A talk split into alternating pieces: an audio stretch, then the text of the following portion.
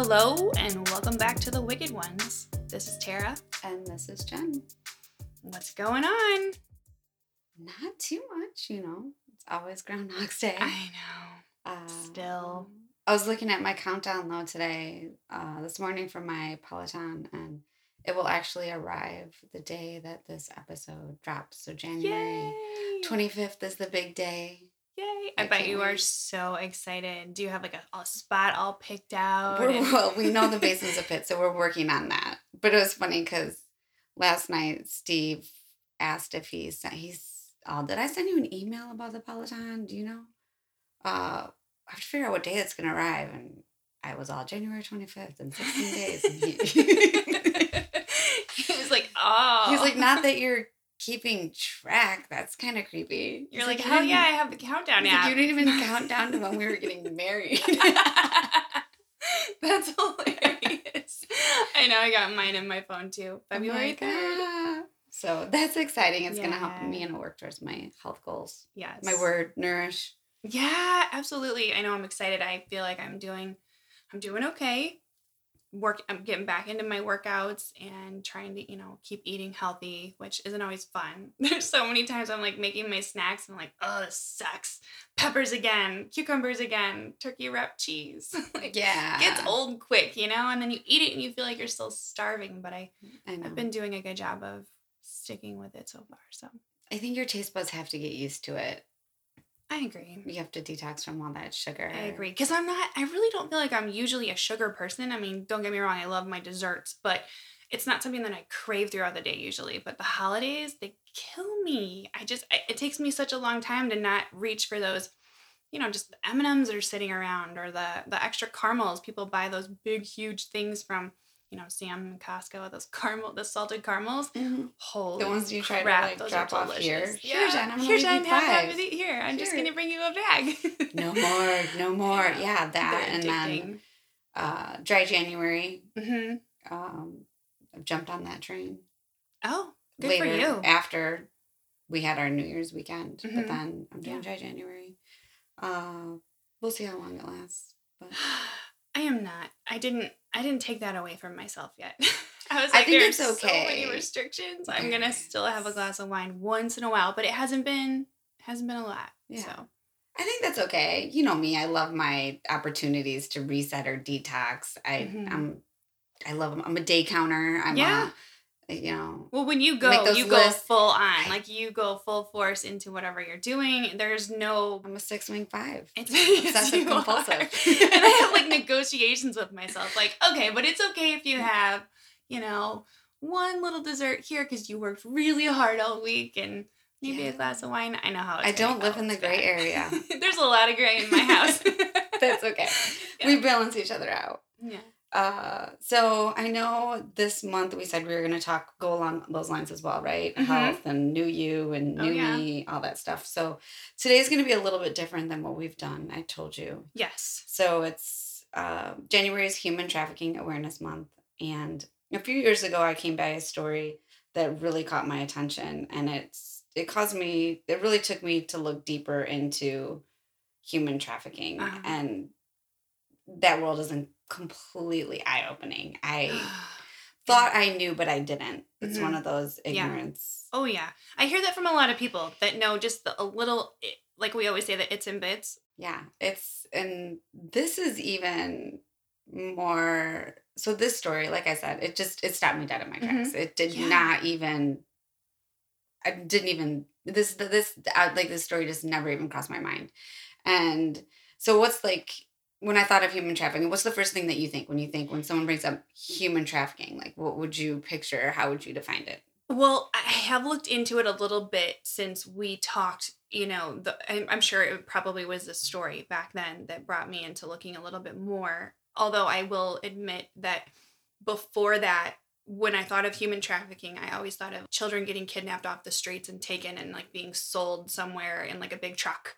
Like that was right? Mm-hmm. That was like my thought of like, oh my God, I have to keep my children safe because someone's going to come into our yard and snatch them up and I'll never see them again. And it's like a mom's worst fear. Parents' worst fear. It's just, I think it's what is exploited on media, right? Yeah, in the movies and book covers. Mm-hmm. So The real definition of human trafficking I got from CRS.org, and it defines human trafficking as the act of recruiting, harboring, transporting, providing, or obtaining a person for compelled labor or commercial sex acts through the use of force, fraud, or coercion. It's important to note, though, that human trafficking can include, but does not require, movement. You can be a victim of human trafficking in your own hometown. Mm-hmm. At the heart of human trafficking is the trafficker's goal of exploitation and enslavement, also known as modern-day slavery. Yeah. So I think the key here for me was that it doesn't require movement. Mm-hmm. Like you said, and it's hard for me to admit, but in the past, I always pictured this child or young person being kidnapped off the street somehow, somewhere, transferred to another country, sold for whatever purpose, being sold for. And I always imagined it happening, although the child was abducted here, but it happening in some faraway place. Yeah. Well, that's also where the bad things were going to happen. Yeah. Well, it also brings to mind other stories that we've talked about and why I don't think I'll ever take another cruise. Yes. Because I feel like people are, you're in international waters and this is like a prime. No rules apply. Yes. Yeah. Oh, gosh. We need to do a whole we do segment on that. So... I'm kind of embarrassed by that, and now that I know so much more, but that's why we're here, right? Because we want to share these stories and educate ourselves and others on what really is happening. And this story is definitely one of those that will bring light to that situation. And there's also different types of human trafficking. Obviously, the one we focus on a lot is sex trafficking. So although more than half of the victims are female, the others are underreported. They're being sold into domestic servitude, forced marriage, organs, sex trade, warfare, child soldiering, forced begging, especially in children. They'll kidnap kids to beg, and forced criminal activity and debt bondage. So I guess also in my head, I didn't really think of all those other things. Mm-hmm. I always just thought of it as sex trafficking. Yeah, tunnel vision for me too. Yeah. Right? Mm-hmm. And so it's I could go on and on, but we'll save that for another month. And so today I'm going to tell you the story of Jen Spry. She was only 8 years old when she became a victim of sex trafficking, but wouldn't realize it for decades. Okay. Spry and her sister were raised by their mom in a family-friendly, middle-class suburban neighborhood in Philadelphia, where all the neighbors knew each other and greeted one another. Her mom did everything she knew to protect her and her sister. She sent them to a private school, always made sure she was home in time for the bus, the church playground they could play at, but wherever they went, they had to hear their mom call, so they couldn't go, right? It's us. You can only go to the mailbox, and you have to turn around. Yeah. One day, while Spry was playing at the church playground with her cousin, they were approached by a man and asked them if they had seen a little dog. The man pretended to look for the dog, and then after a little while, he approached the girls and asked for help. He offered to pay them. He appeared very worried, and he had said that he didn't want the dog to be scared, and it was important he found the dog before it got dark. Mm-hmm. Our kids would have... Oh, they would have been crying with the guy. Mm-hmm. Spry said that she felt bad, so her and her cousin stopped playing and helped him look for the dog. They never found the dog, but the man invited her and her cousin into his home for lemonade and cookies to thank them. He told them to climb the fire escape and enter through the third floor window. Okay, because that's normal. Stella would have been like, F you, I ain't climbing no fire escape. Bring the cookies outside. But, and Ava would have been like, that's too tall for me. I don't like it. I'm not going to be going there. Julia would be like, I'll go up there and bring him down for everybody. Julia's like the gymnast. I could just see no jokes. Joking aside, it's kind of typical story. The dog story. The dog story is one that we talk about a lot. So while inside, they sat on the couch, and Spry sees hundreds of pictures of little kids undressed and doing sexual acts. So she freaks out. She, slams down her lemonade, goes out the window and down the fire escape to her backyard. There, her and her cousin make a promise to each other never to return to that place. But they did return to the church playground where the man who only lived right next door found them. And he walked outside with his arm full of toys and he apologized. He said he didn't want to scare them and he still wanted to thank them for their help looking for his dog. So he left the toys at the bottom of the fire escape and went back inside because they were apprehensive. They still, he was saying all these things, but they didn't move from the playground. She said her and her cousin counted to 3 and then they ran towards his house, snatching up all the gifts at the end of the fire escape.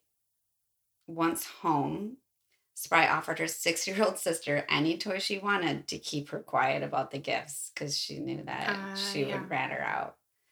She knew taking the gifts was wrong so much that she even stuffed the packaging into her grandfather's garbage can who lived next door and hid some of the toys from her mother. Yeah. She knew. Her gut instinct was this wasn't right. 2 weeks later, Spry and her cousin head back to the playground. The man approached her and said he wanted to take a picture of her. Mm. He even offered to pay her. She said she felt kind of obligated because she had taken the toys that he had left. Yeah, it's God. Okay. Mm-hmm. No, but I get that. Yeah. With a kid, you're probably like, I mean, I understand. Yeah. She was kind of proud of herself because she negotiated a price that sounded like a lot of money for her to really do nothing. Mm-hmm.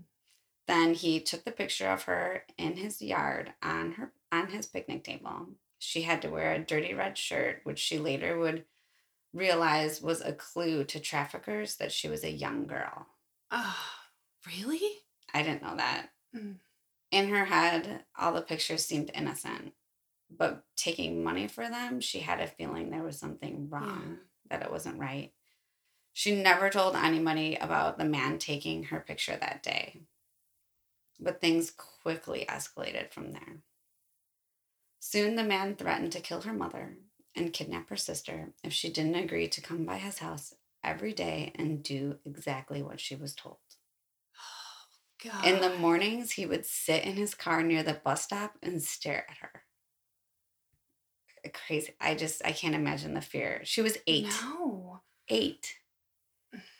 During her daily visits, he forced her as well as other children to perform sex acts with adults and other children while it was photographed and videotaped. He would sell the children's bodies and the images he recorded. They were always in full view of the children, but most of the time he would pose them so that the clients or so-called, clients or customers, that their faces were hidden. The encounters were always violent, and Spry was left with marks and bruises and even bite marks that she would have to hide from her mom and her sister. Oh, this poor girl. She was a baby. Mm. This happened daily between the time of 3 and 6. Routinely, between 3 o'clock, she would go to his house, climb the fire escape, and climb through the third floor window. The things that these children would do to protect their loved ones. Her mom always thought she was at the playground, and she talks about no one looked for her because she never went missing. Yeah, right. She tells her story on her website, which I'll talk about later and we'll link, of course. Mm-hmm. But you'll hear her tell her story and it's crazy. So when her mom would call her, because they could hear her mom, that's how close they were. Yeah. They could hear her mom. The man would rush her to get up and get dressed and go home. Then she would actually sit through dinner, scared and numb, like nothing has ever happened. Could you imagine that? No, my heart just breaks for her. And the whole situation is just unbelievable. To know that only happened 4 houses down from her house. Yeah. Well, that's just, it's the proximity and you just never know. And her mom was like, I'm home every day. I get you off the bus. I'm doing this. Like, she had no idea this was happening. She thought she was keeping her kids safe and that they were, I mean, for God's sakes, they were at the church. They were at the church playground. They were in a safe place. Mm-hmm. So Spry describes the apartment. She said it smelled like urine and feces. There were scattered beer cans. His so-called clients exchanged cash or drugs for sex with her and the other kids. They would get high and drink beer through it all. And this man would act like this was a real business. He was a professional photographer and he had customers, and the children were there to do their job. Oh, God. He acted like he owned them, and they were so scared that none of them ever did anything. They did everything he said. So there was other kids in the neighborhood that were also there with her. She never brings them up.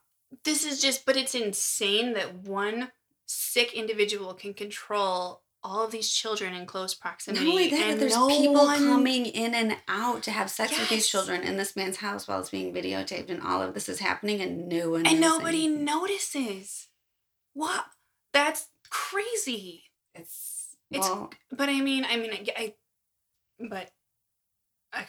I know. I feel like you always feel like it would never happen in your area. Oh, but our area, you know. Oh, it's different here. It's different here. We know everyone in the neighborhood. We know this. And I think when you get that comfort zone and you start thinking that everything, you know, that's when things happen. Yeah. So she does mention that teachers at school start to notice that she's checking out. Yeah. She was more distant. She was withdrawn.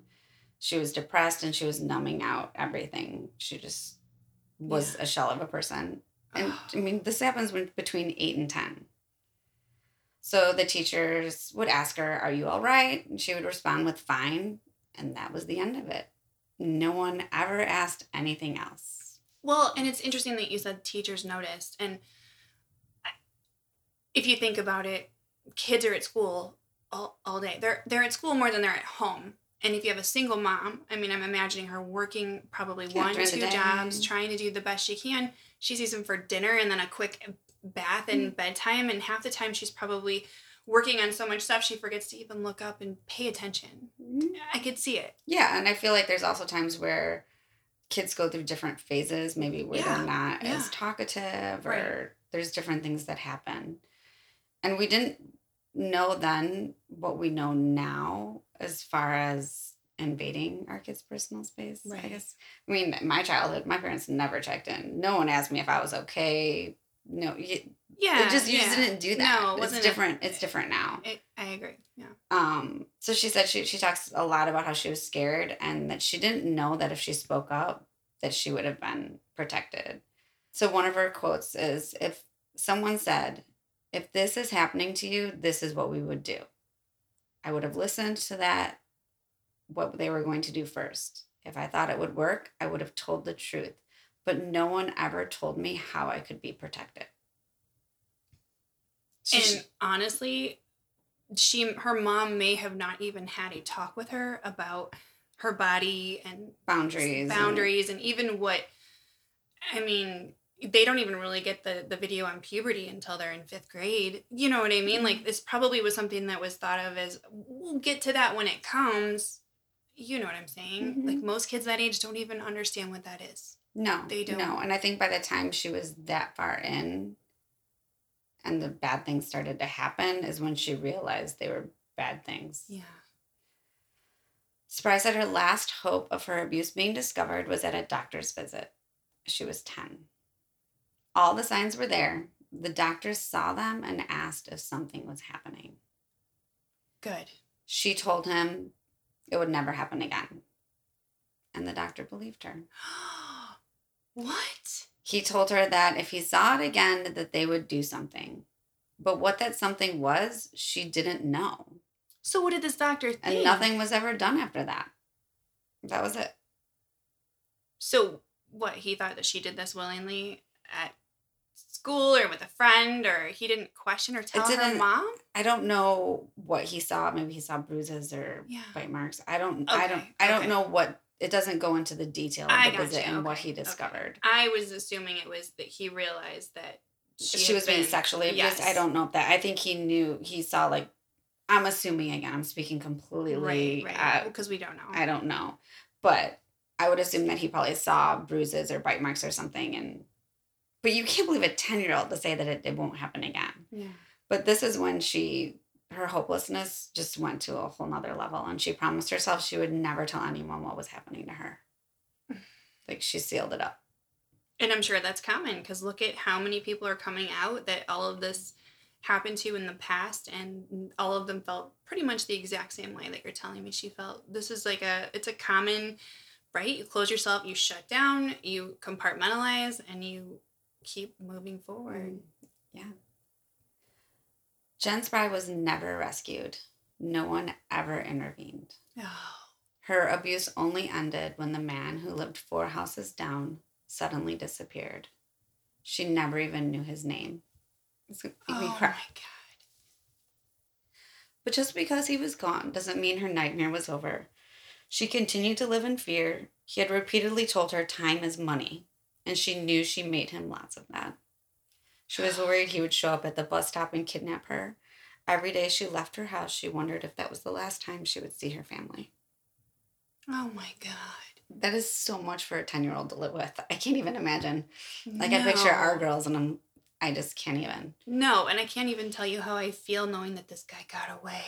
She never even knew his name. Tell me. He was just gone one day. Oh, I hope he got everything that was coming to him and more. Yeah. I hope.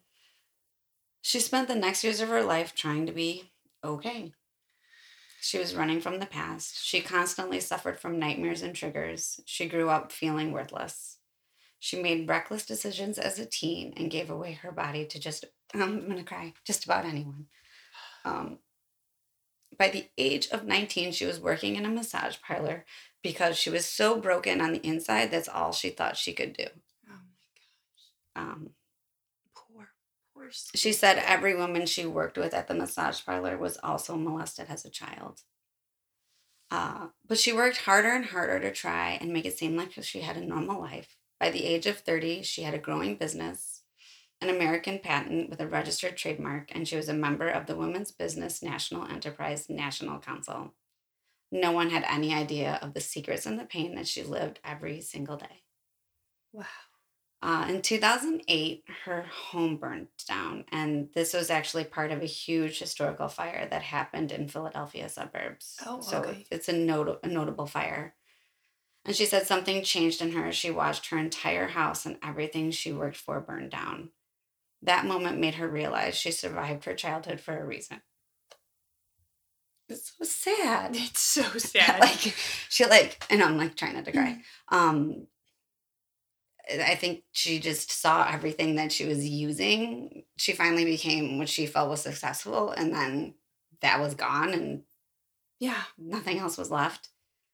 At that point, she finally decided to face her past, but only because her mother, too, had also recently passed away. Ugh. So she never told her mom her secret because she couldn't. She couldn't hurt her.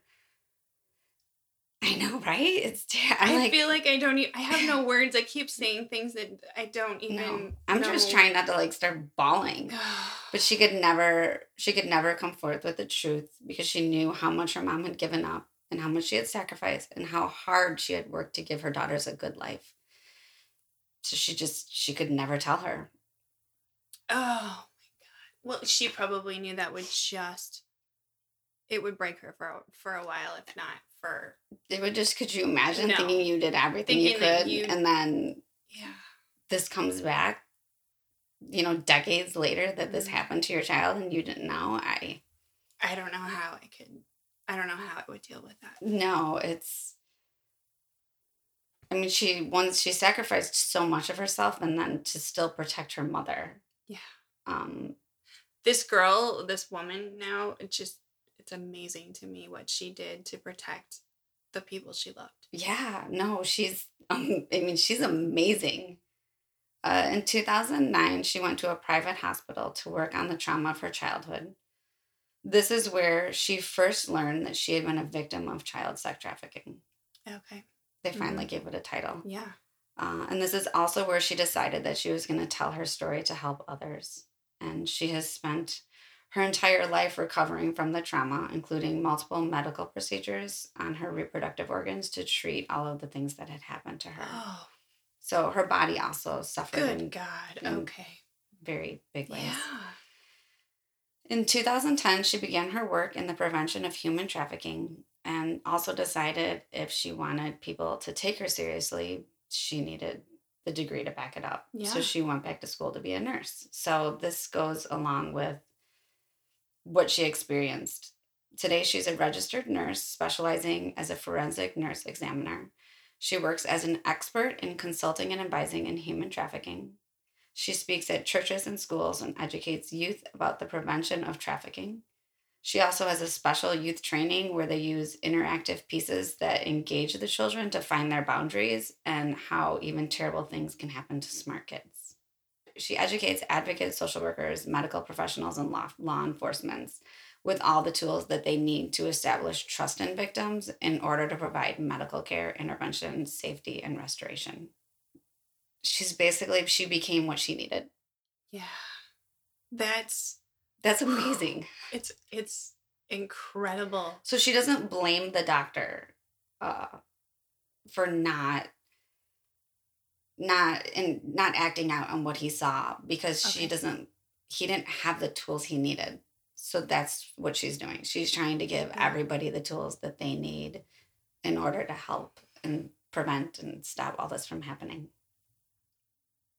Right? I know. Wow. I haven't been able to keep it together on this one. Oh, it's so heavy, but it's so eye-opening, and I really, truly hope that the stories that we're sharing, because more and more it's about awareness on so many different levels of different things, and I just pray that it helps somebody somewhere get the help they need or, realize the signs to look for, because I sure didn't know half of the things we've learned throughout the past year.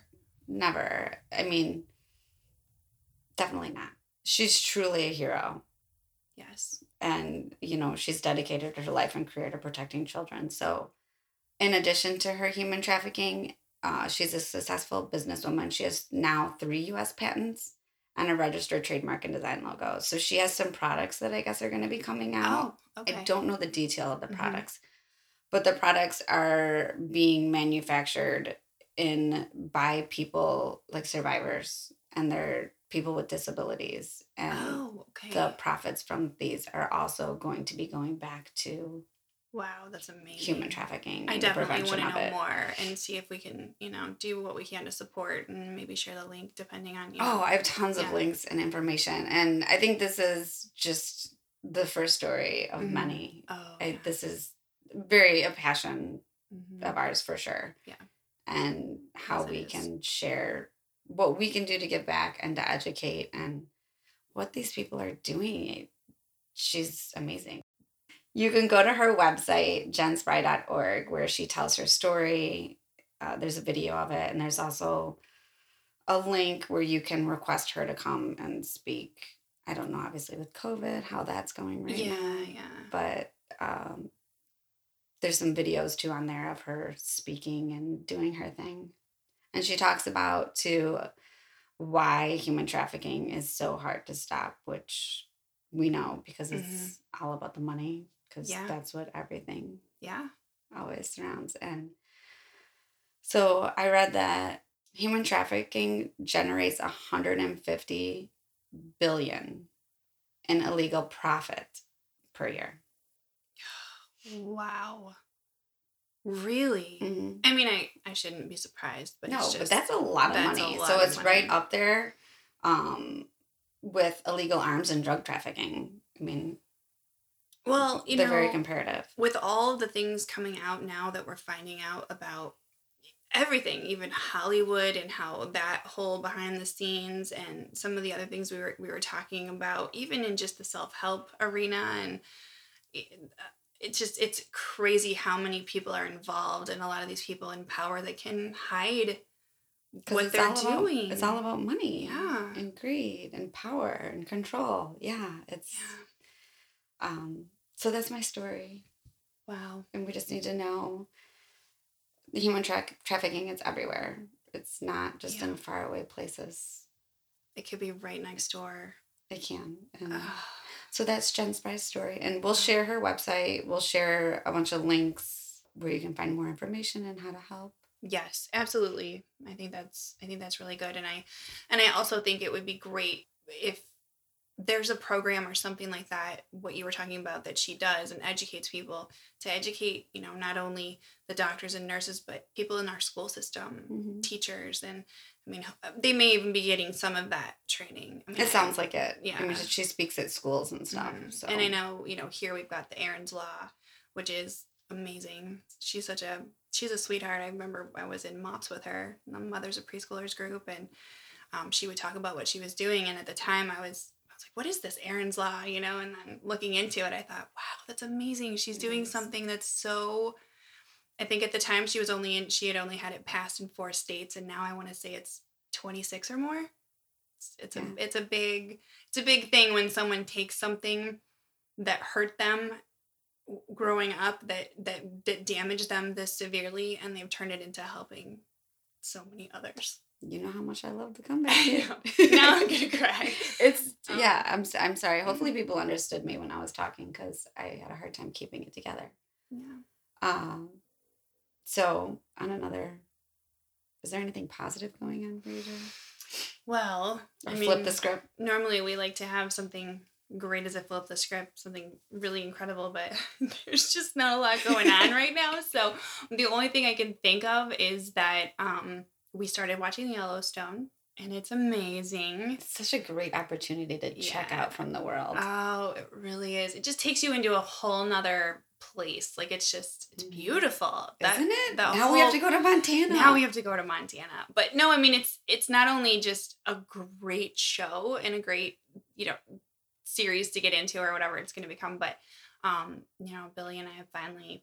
we're getting that quality time back, which is so important. And we haven't been doing that. You know, we've both been kind of, you know, doing our own thing and finding ourselves busy at night. And then by the time we get the kids down and it's bedtime and the day's over, you know? Yeah, no, so. It's hard. Yeah. I feel like if you're not intentional with that, you can lose it. Mm-hmm. Yeah. But on the flip side of that, there are definitely days now where, you know, we'll watch one episode and I'm like, okay, got to go to bed. And he's like, oh, it's just 10 to 15 more minutes.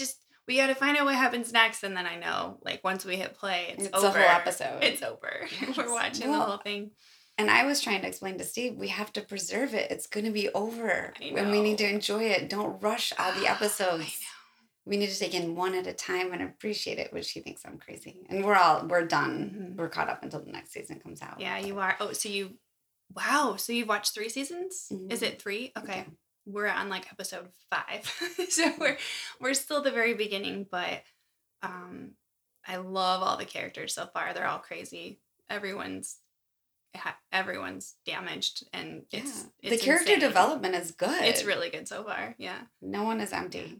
And I was really excited to see Josh Lucas plays a young Kevin Costner, because I love him. I don't know what it is about him. I love him and everything. He's amazing. I don't know. He's like my character that he just seems like such a good old Southern, sweet, down to earth. Oh, that's okay. Cause I'm obsessed with Rip. I follow him all over Instagram. Cole. Like, did you see what Cole was doing today, Steve? He's like, oh my God. That's okay. I think Billy's just as obsessed. He thinks he's amazing. He is amazing. He's a comeback kid. Once again, you gotta love that story. I can't wait to hear his story. I haven't heard that one yet. So that is one of the ones I cried at. And I'm not a crier, ever. I mean, I got a glimpse into it when he was just talking to, you know, I want to say Kevin Costner's character, because right now I just can't think of his name. And John Dutton. Yeah. Sorry. Just for a second there, I lost it. But he was talking to him about what to do with one of the hands that got out of control or whatever. And this is when I found out about the train. Oh, right? I was like, take him to the train. Take him to the train station. I told Steve I was going to take him to the train station. Take him to the train station. You know what? If you don't get your act together, I'll take you to the train station. I was like, holy crap. Wow. Like, I wasn't expecting that. Yeah. But they were talking, and he was like, well, whatever you think needs to be done. And then how he wanted somebody from the prison system or whatever to come in and work on the ranch. And he's Walker. You know, yeah. Oh, okay. So do we like, well, I haven't met Walker yet, but okay. Yeah. Oh, okay. Can't wait to meet Walker. But it was an interesting conversation, and he had said something like, you know, well, something about how you're not already a cowboy to come onto that. Like, you're basically, that you make they make cowboys. Mm-hmm. Like, the ranch makes cowboys. Mm-hmm. And I'm like, okay. And he was like, you know, do you think you deserved the brand before I gave it to you? And I'm like, oh, boy, here we go. We're going to get into his story. And then another thing that he said that just really stuck with me and I thought was such a cool line, saying whatever you want to kind of keep in your reservoir, was, you know, he was worried about the little boy, you know, he goes, I almost lost him. Right. So he had just gotten back and he had his grandson. And that's when Rip said, well, it's hard to measure almost because almost doesn't count. Right. And he was like, who gave you that bullshit piece of advice? You know, and he's like, you, sir. And I was like, that is amazing. That line. Yeah. That's amazing because it's so true and you can apply it to so many different situations. Right? Oh, no. They have such great one-liners in the whole. That's got to be my favorite so far. Book. They talk about branding. Have you seen them brand something? I have, yeah. Which, super controversial, obviously. Right. Not a good thing. But it's almost like a badge of honor. And then you'll find out later on, and this is not really giving anything away, another person discovers their branding and she points out how she just basically says, do you know why they brand things? Like, why are things branded? Uh-huh. It's because so that you can be returned. Ah. So a lot of them wear it as like a badge of honor. Right, right. They're part of something because obviously all of these hands are... Well, and they're protected, they're too. They're broken. They're family. They come from nothing. Right. And this is right. The Duttons are now their family and they wear this brand because that's their honor. But it was crazy the way she said it and in the moment. And I'm like, oh my gosh, that's so crazy because it's true. Because no matter what, when one of them, like, you'll see later, that brand is everything. Mm-hmm. And it is compared up to cattle, right? Because right. when they wander off your land, they know where to take them back to, or if they're stolen, they know who they belong to. This is going way off topic. Oh, now I can't wait to figure out what happens. But it was really good. And so my flip the script is I got my second COVID vaccine shot. That's right. Yay. I'm so proud of you. Thank you. It I was okay. I got it around like 10 o'clock. Mm-hmm. Yes, so our vaccines arrived late. I was supposed to get it on Wednesday, and they didn't arrive in time. So we started our vaccine clinic on Thursday. I didn't go in to get it on Thursday because I was working the vaccine clinic on Friday. So I was like, I'll just get it while I'm there. I'm not going to make an extra trip. Mm-hmm. And I felt okay afterwards. That night I was kind of tired. It was weird, but I'm also old and tired anyways.